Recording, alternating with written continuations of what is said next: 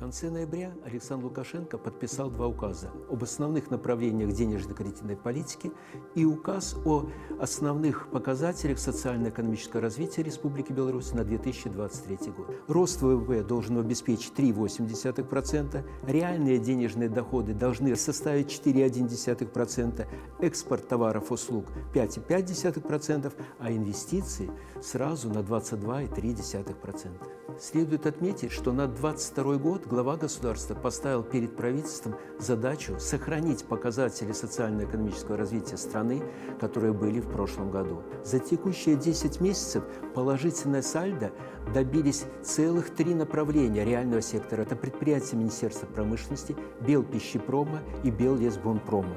С учетом того, что промышленный сектор сегодня формирует порядка 1 трети ВВП, а экспорт определяется этими предприятиями практически на 80%, эта тенденция внушает определенный оптимизм.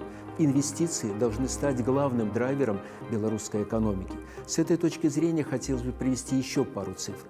В частности, только в региональные инвестиционные проекты создания инфраструктуры будет инвестировано в следующем году порядка 8 миллиардов белорусских рублей. А в новые инвестиционные проекты эта сумма будет достигать 36 миллиардов. Это значит не просто инвестиционные проекты, это значит инвестиции в создание новых рабочих мест. Для выполнения этих, без всякого сомнения, напряженных планов есть объективные условия. Во-первых, в Беларуси впервые с 1991 года зафиксирована дефляция. Создается позитивный тренд, что в следующем году правительство достигнет целевого показателя 6-7% по инфляции по сравнению с сопоставимым периодом. Во-вторых, Самин одобрил межправ соглашение с Российской Федерацией о единой промышленной политике.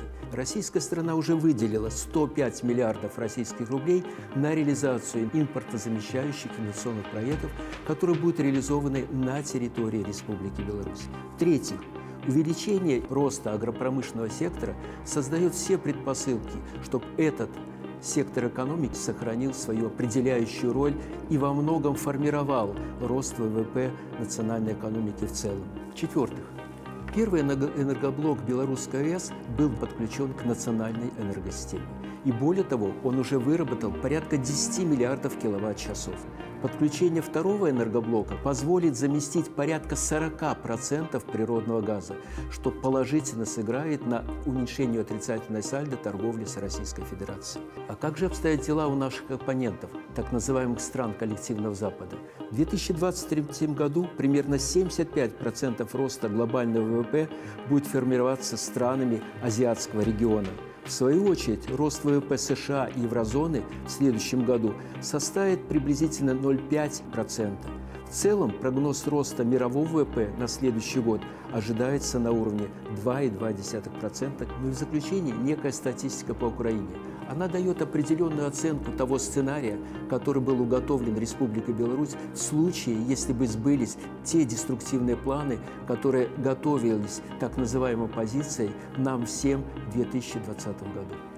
С точки зрения Всемирного банка, экономика Украины в буквальном смысле рухнет на 35%. Более одной трети всего населения, которое сегодня оценивается в 44 миллиона жителей, уехало, эмигрировало из страны количество граждан Украины, которые сегодня находятся за чертой бедности, если в прошлом году их количество оценивалось 5,5%, сегодня эта цифра прогнозируется на уровне 25%.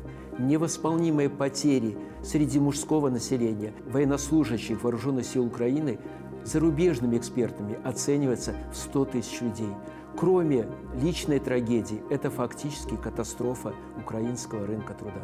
Приведенные факты говорят скорее не только о амбициозности белорусских планов, белорусских показателей, а скорее о необходимости консолидации как имеющихся ресурсов, так в том числе консолидации общества на решение тех задач, которые поставлены сегодня главой государства. И с этой точки зрения эти задачи этот процесс, он является определяющим для сохранения суверенитета нашего государства.